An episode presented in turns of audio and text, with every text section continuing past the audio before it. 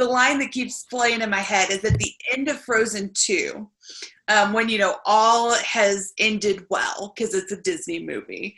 Right. Um, you have Olaf, the snowman, who who says, you know, I still, because at the beginning of going into the big journey, he had said, I really think this will be a transformational journey. And at the mm-hmm. end of it, when the journey is over, he says, well, I still don't know if I know what transformation means, but I think we all changed for the better, mm-hmm. is his line.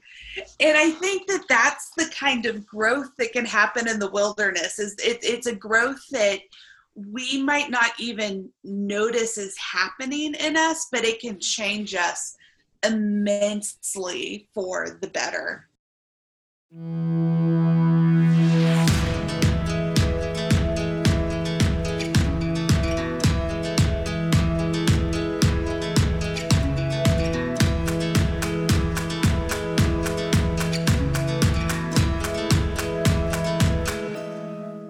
Welcome to the Gather, Grow, Go podcast. I'm Pastor Daniel. I'm Pastor Melissa. And I'm just Kiefer.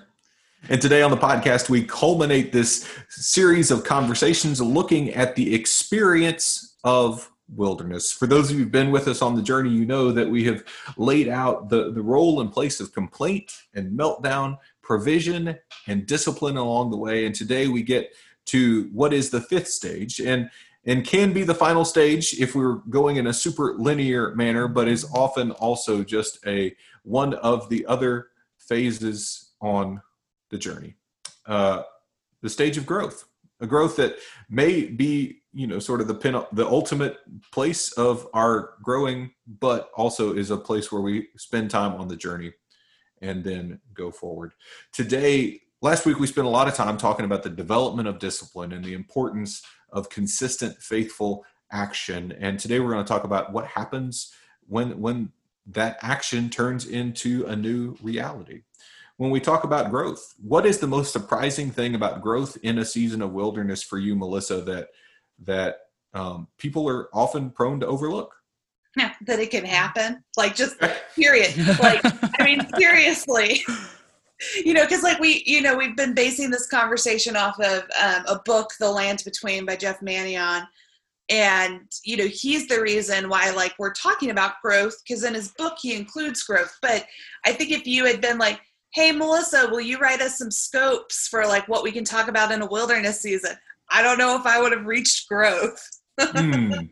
But I think it's a powerful, like, that's the beauty of like bringing other conversation pieces in, is that it expands um, the what you would talk about. And really, after thinking about it and spending some time with it, it's like, wow, like there, you can grow. Like there are crops that do grow in the desert, in the wilderness places.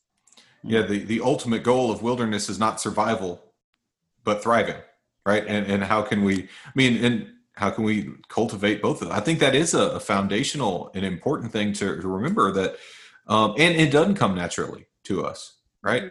Because our focus uh, is so much on, can we get there, right? If right. we think about the people of Israel, right, on their Exodus journey, it's like, the goal is what?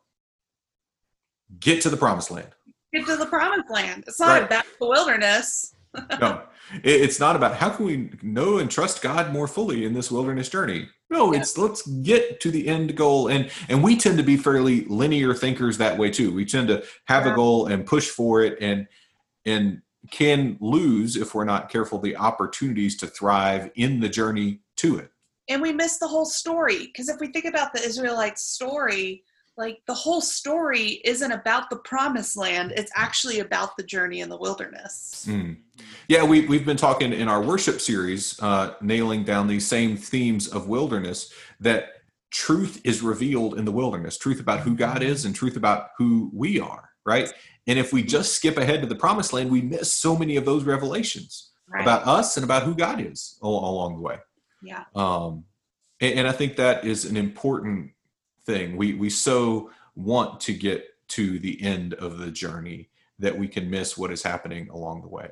I, I know we can all name different moments in our lives where we've longed to get to the culmination of the journey. Right. right? I can't tell you how many college students I've talked to who, you know, are looking forward to, well, first to get to college, right? And so you push through that last year, year and a half of high school to just get there, because that'll be the day when things are good and people are happy and joy comes to life, right? You'll find meaning and purpose. And then when you get to your junior or senior year of college, it's like, if I can just get to graduation, then things will be good. Or, I mean, seminary right. students are just as bad about this, right? If we can get Absolutely. past the credo and, and to graduation, and then we'll be good. Or if you're in the ordination process in the Methodist Church, if we can just get commissioned, or if you can just get ordained and not have to write thousands upon thousands of pages of papers over and over again that nobody actually reads. Actually, having sat on the, uh, at least the district level um, board of, or Committee on Ordained Ministry, people do read them, I promise, but it feels like nobody's going to read this when you're writing it. That impulse lives at, it's lived at every stage of my life, right? Yeah. And I can name any number of moments where it's been, you know, I've gotten to there, to the culmination of the journey, to the moment of achievement, to the moment of, that should feel like, oh, this is holy and magical and, uh, and amazing. And it's been good. But it feels cheapened if we if we skip over the whole work to get to it. Yeah. And, and the most lasting piece, when I think about my ordination process, right? The most lasting piece of that journey is not, well, I mean, I guess it is the fact that I got ordained, but the most transformational piece is the relationships that were developed along the way, yeah. right? Those soul friends that you've heard us talk about over and over again, the people who show up and bring um, power and meaning in life's hardest moments. Half of those for me were developed in that process. Yeah. Some of my deepest friendships to this day are people that I went through that journey with. And if it was all about the end, then I would have missed the place of those relationships in my life today, right? I would check, have the authorization to be a pastor in the church that I serve, which is fantastic. But as an individual, I would have missed all that they have invested in me and all that we have shared over this time. Um, that in places where you serve would be less for it, because they wouldn't yeah. get the benefit of who you've become because of those friendships. Right. Where have y'all seen those places in your life where that temptation to skip ahead and get to the end of the journey um, has, has showed up? When do we, when do I not experience that? That's always the temptation. I'm so future oriented Um, that the challenge for me is to constantly, I know I like, this is my thing that like people get sick of, like, yes, Melissa, we know you care about presence, but it's because I'm really preaching to the choir. It's really because I need to remember that. And the choir is you. And the choir is me. Yes. Correct. That, okay. Uh, I, I need to be present in this moment, because if I just look to the future, um, you know, every, ma- like you've already kind of named every major stage of life, it can easily become that. And sometimes I've fallen into that temptation, and other times I've had the presence of mind to not fall into it. And then it becomes mm. more holy. It becomes more special, whatever that transition point is. Yeah. I'd, I'd wonder when you look forward, and, and Kiefer, you know, you, you and Melissa are kind of wired in similar ways, right? You're forward thinking exactly. sevens who, who live for the, and it's an interesting contradiction, right? You live for the experience, but you're also looking forward, right? It's an interesting place to to kind of be. Yeah, um, because you're constantly in this place of like, I'm in this situation because I live to to experience this. Like if I'm, I don't know, going to to like a certain place, like I'm checking checking a place off of my bucket list in the world. I'm there because I previously was living forward, and then I'm mm. there thinking, you know, about the next thing I'm going to do. Like I'm not actually mm. experiencing the thing. Yeah. So it isn't, it's, it is a weird uh, space to be in, and it's hard for me to get out of that sometimes. Mm. I actually, so a prime example of this for me where like I fell in real hard was when I got to go to Harry Potter World, which was oh. a bucket list place for me. And I fell into every Pinterest hole of like, you need to try this, you need to do this, there's this hidden thing here. Like I like had it all memorized and I was going to do it all.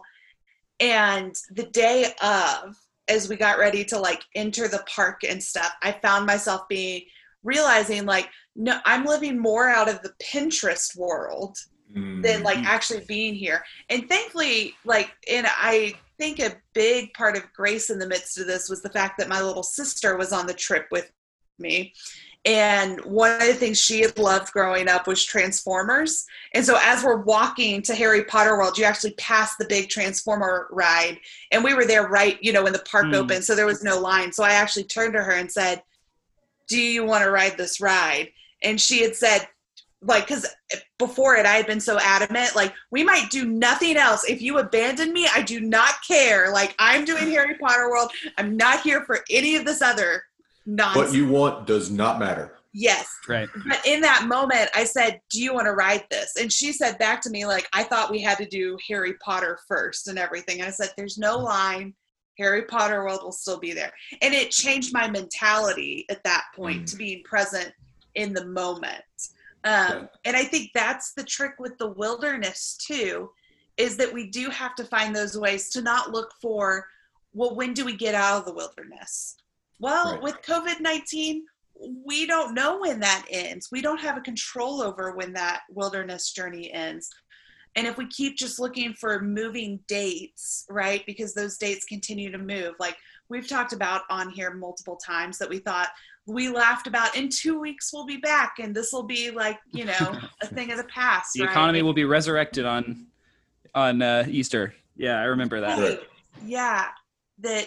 um then we will we will never get to the growth stage of mm. what can happen in the wilderness if we're just looking for when we get out of the wilderness.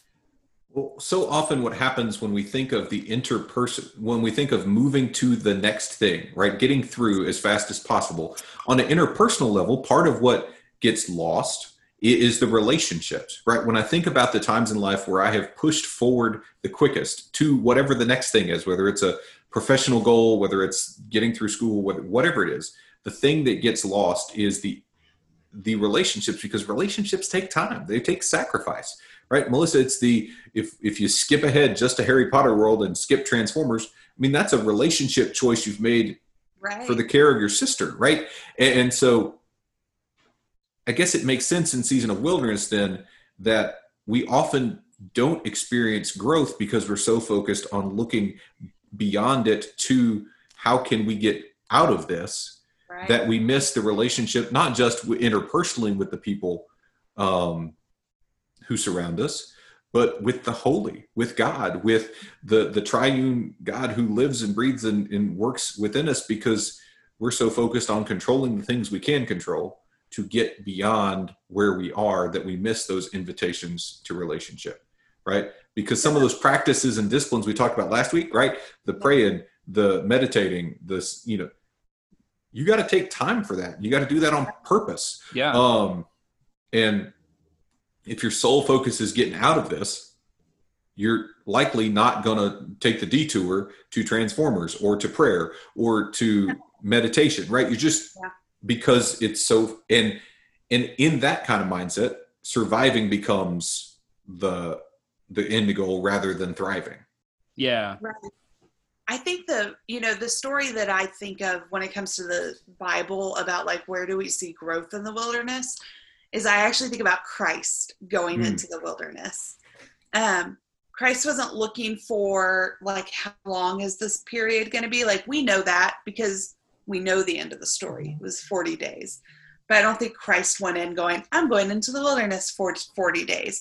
But the thing that, like, the reason why I say that, um, that there must have been growth for even Christ on earth um, in the wilderness is because when he came out, he start, he was then ready to start his ministry. He immediately mm. starts his ministry after a wilderness season. Right. And so I think, that, you know, I don't think you come out, I don't think anyone comes out of the wilderness season and is ready to launch the next biggest, greatest thing that there's ever been, unless there's been growth that has mm, happened. Right. No. Um, I can't help but think of, so I recently rewatched Frozen two okay. and I watched the whole season of the making of Frozen two that's on Disney Plus. Um, totally recommend it. I love uh, those things. Yeah, so good. But anyways, uh, the, the line that keeps playing in my head is at the end of Frozen two, um, when, you know, all has ended well, because it's a Disney movie, right. um, you have Olaf, the snowman, who who says, you know, I still, because at the beginning of going into the big journey, he had said, I really think this will be a transformational journey. And at the mm. end of it, when the journey is over, he says, well, I still don't know if I know what transformation means, but I think we all changed for the better, um, is his line. And I think that that's the kind of growth that can happen in the wilderness. Is it, it's a growth that we might not even notice is happening in us, but it can change us immensely for the better. Yeah. And I think it goes back, it goes back to the discipline conversation that we talked about last week of, if we don't have the discipline, we're not going, we're not getting to the transformation. Mm. So on a similar front, my wife's a educator, and gifted and talented education was one of the things that she specialized in. Um, and, and one of the things that they, as educators, seek to provide for gifted and talented young people, right? Whether it's in junior high or elementary school or high school, is opportunities to fail. Like, one of the things that they try to do is make the curriculum hard enough so that the kid has to go through a wilderness thing so that they can develop the tools to respond to that wilderness in their education. And, and that's just in an education sphere, but it is a thing where you don't want a kid getting out into the world having skimmed through school and make it to age thirty before they fail at anything that is important to them because they have not been challenged enough along the way, right? Because you can't develop those habits without it. And the yeah. same thing applies in, in our life as a holistic individual walking with God, right? It is that if if we never, you know, fully acknowledge the presence of wilderness and then allow it to shape and transform us, we miss out on so much. Yeah. Um, I wonder what happens. Um, sometimes we're going through a wilderness, but we don't want to actually name it and acknowledge it. Right? that um, never happens. No, never, never. Um, because tactically, right. Well, and, and part of it is there. There, it feels like there is a way of protecting ourselves. Like, if we never name the pain that we're going through, we never name the disruption in life, if we never acknowledge its presence, then it may not be there. It may not be a thing. If we avoid the pain, then it's not pain, is it? Well, eh, eh, maybe, maybe not. Um, it, it actually is, and it actually is real, and it, and it. But we take away the power to to have it be a growth moment. We take away the power when we don't acknowledge that it exists. Uh, for the wilderness to be a place where transformation really happens. Um, and, and sometimes we... I feel very called out by what you're saying. This is all, I do that all the time. I'm king of what I'm fine. Like, I'm great. I'm not even in the wilderness, you know, like mm-hmm. I, so then I'm trying to figure out how that, like, what stage of wilderness that means I struggle with. Cause I, I, I don't know. It's, I guess that's pre-complaint. That's got it right. That's got to be pre-complaint for me to go, I'm not even in the wilderness. I don't, I don't know what you're talking about. Nothing's wrong, you know? Well, I don't think necessarily there. It means that you haven't reached to provision yet. Because I think we named in provision, there's mm. the noticing and mm. the embracing. Right. So you're somewhere in complaint or meltdown. That's your probably melt. That's, that's not, your meltdown is the not acknowledging it. That's probably my meltdown where I just shut off any uh, any uh, noticing that things are wrong. Yeah. Well, and but that is that's a. I mean, Kiefer, you I appreciate you acknowledging that, but it's not something that you know. You are you a, ne- a unique individual in in doing that, right? That is right. Something that so many of us long to do because we don't want to have to to to fully acknowledge that pain because we fear what might come if. You because and it's tied to our mindset of wilderness is meant to be survived, and it's not a place of thriving. It's not a place of growth. Where realistically, every place of wilderness that that I have gone through has been an invitation to growth. Right? I'm not saying I've accepted the invitation in every one of those places of wilderness. That it would be a fundamentally untrue thing to say. Um, but some of the places of greatest growth in my life have been through seasons um, that either in the moment I knew were wilderness or looking back upon, I have reflected upon uh, their nature in wilderness. Mm. Uh, we use a lot of Enneagram kind of language around here. And if you don't know Enneagram, then we probably feels like we're talk- talking in code. Um, and so I'm sorry, but Google it. It's great stuff. Um, it was in a season of wilderness that I discovered Enneagram, right? It was in a season of church planting where um, we did amazing things. God worked in powerful ways, but the thing that didn't ultimately end up happening was the exponential numerical growth that is needed to financially sustain a church plant, right? Mm. We, we plateaued at somewhere between you know, forty and eighty people depending on the week. Um, and it fluctuated back and forth. And, you know, the economics of it meant that our model of ministry was not sustainable. Um, but during that time, I was reading some stuff by Richard Rohr and his approach to Enneagram, and, and how he named the Enneagram three punched me in the face. Mm-hmm. You know, it, as I was sitting there reading his weekly email or his daily email or whatever it was, I found myself sitting at my computer beginning to cry. He does that, yeah.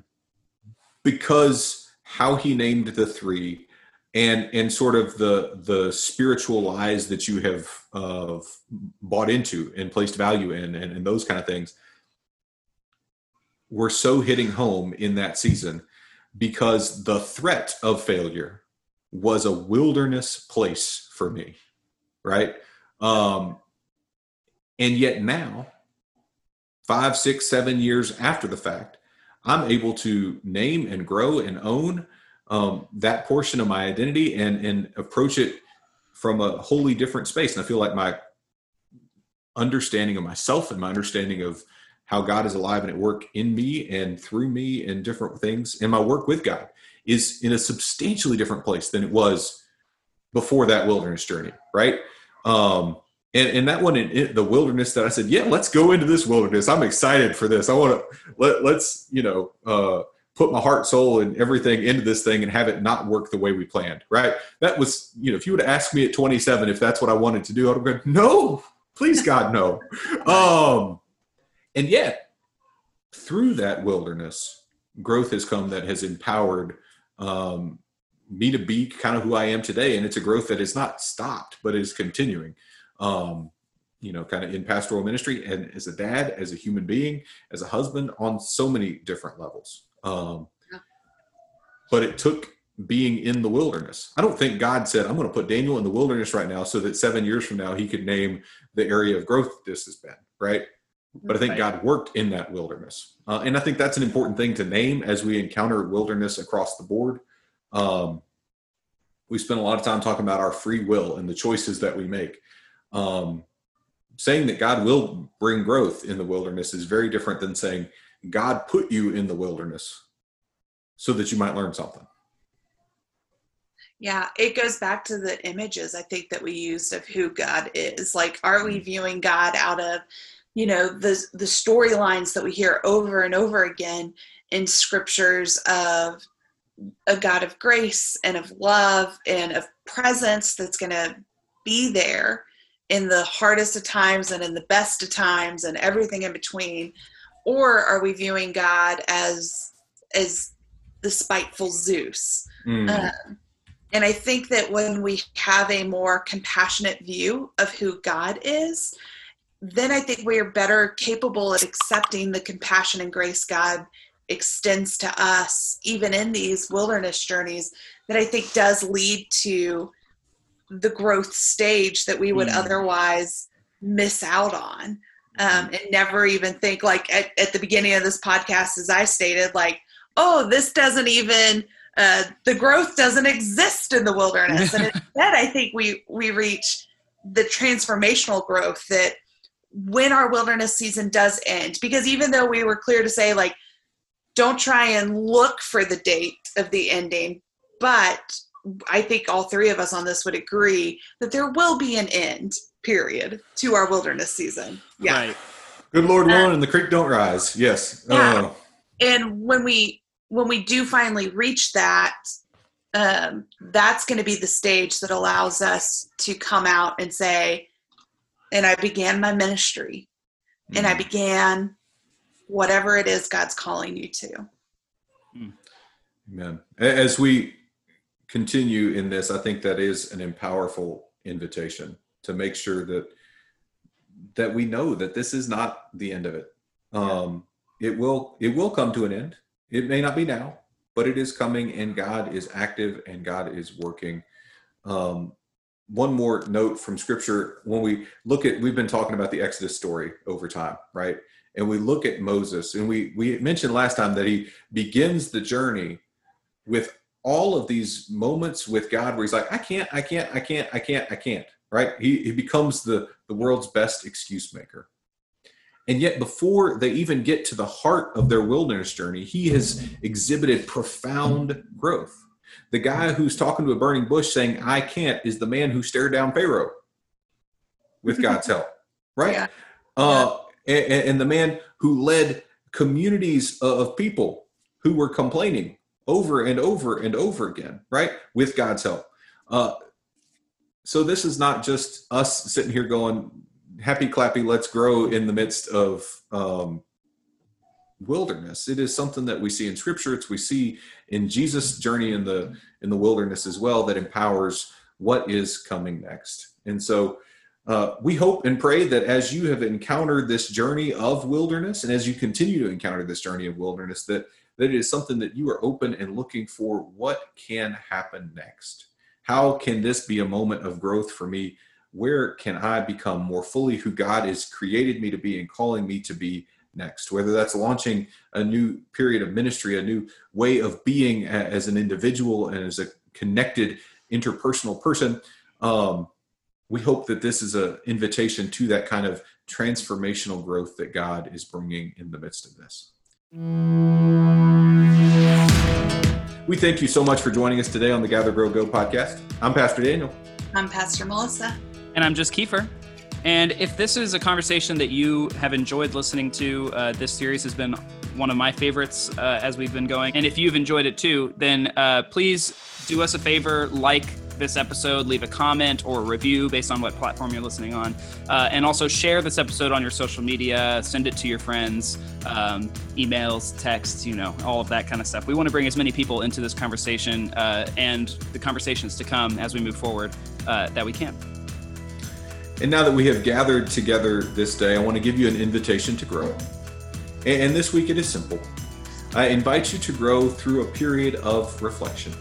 Think back on the wilderness journeys of your life and name for yourself and maybe for somebody you love the ways that you have grown even in the midst of wilderness. And if you struggle to, to name the ways that you have grown, invite somebody into that conversation with you, because often you are growing in ways that you cannot see on your own. Invite somebody who knows you well, who loves you well, and who can help you see how even in the midst of whatever wilderness you are encountering, you are continuing to grow as a follower of God through Jesus Christ. And now go, receive this benediction, this blessing that's meant to be lived out as you go from this place this week. Wherever you find yourself in the wilderness, may God inspire you with the blessed desert crop. May you notice it in a flower that is sprung up in your front yard, and a butterfly that passes by, or that gentle breeze of the Holy Spirit, reminding you that no matter where you find yourself, God is with you in the wilderness and beyond. May you go in peace. Amen. Amen. Amen.